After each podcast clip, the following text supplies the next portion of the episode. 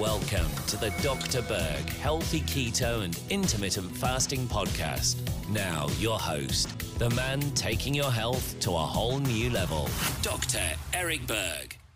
All right, well, I found another reason why you should be doing healthy keto. Surprise!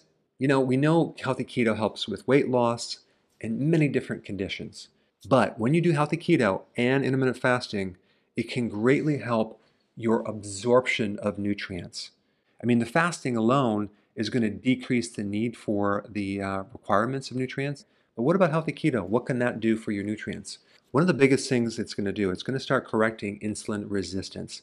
Whether you have diabetes, prediabetes, or not, the majority of the population has insulin resistance.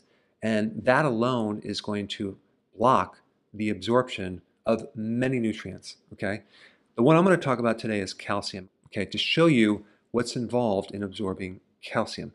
It's it goes way beyond just taking your one a day Centrum Silver that a lot of people are taking, or someone who's menopausal who's taking their um, calcium supplement, which is basically rocks. They're taking like one and a half grams of calcium per day, thinking that's going to help them with their calcium requirements.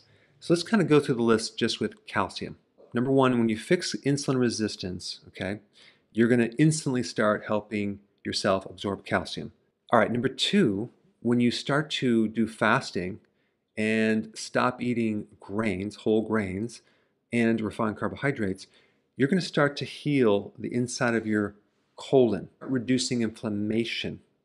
And all of that is going to increase your absorption because malabsorption in your gut is a huge barrier in absorbing many nutrients, uh, zinc, and definitely calcium. Now, I've talked a lot about vitamin D in other videos, especially as it relates to calcium. Vitamin D helps a person absorb calcium by 20 times, okay? So, in other words, if you're deficient in vitamin D because you're not eating the right foods or taking the right supplements or whatever, your calcium is going to be 20 times less concentrated in your blood. And calcium is very, very essential, not just in your bones and your muscles, but from the function of cell to cell communication. I've done a whole video on that. If you haven't seen that one, I put a link down below. It's pretty interesting. If you're on the wrong diet because you're not doing healthy keto, you're inevitably going to be consuming more phytates, especially in whole grains and other things like soy.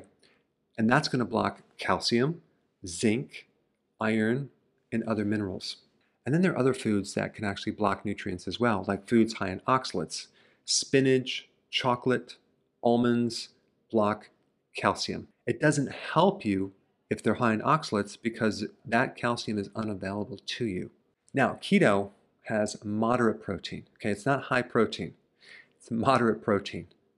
There are some reports that show that when you actually do too much protein, that can deplete some of your calcium as well it's not just about taking a nutrient, it's about absorbing the nutrient. And there's a lot of things that you can be doing and taking that can be not only blocking these nutrients, but causing these nutrients to be eliminated through your body.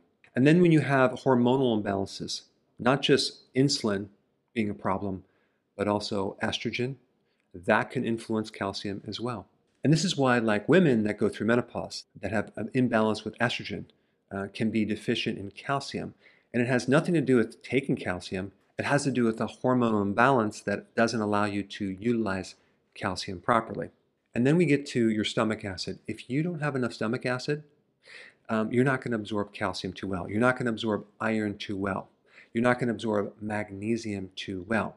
And so, one of the cool things about healthy keto is it's going to naturally start clearing up conditions that can lead to low stomach acid and also include as part of it uh, sea salt, which is very necessary in building your stomach acid. And one more point if you're not on healthy keto and you're doing a lot of refined carbohydrates, those refined carbohydrates are going to greatly increase the demand for many nutrients like vitamin B1, calcium.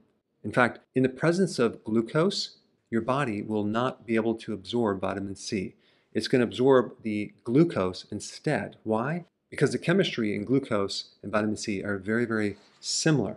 And so, again, it's not just about taking nutrients, it's about getting them in your body and being absorbed. So, anyway, if you're new to my channel and you want to know how to do healthy keto with intermittent fasting, click the link down below. You can download the plan. There's no funnel attached to this plan. You can get it for free. Check it out.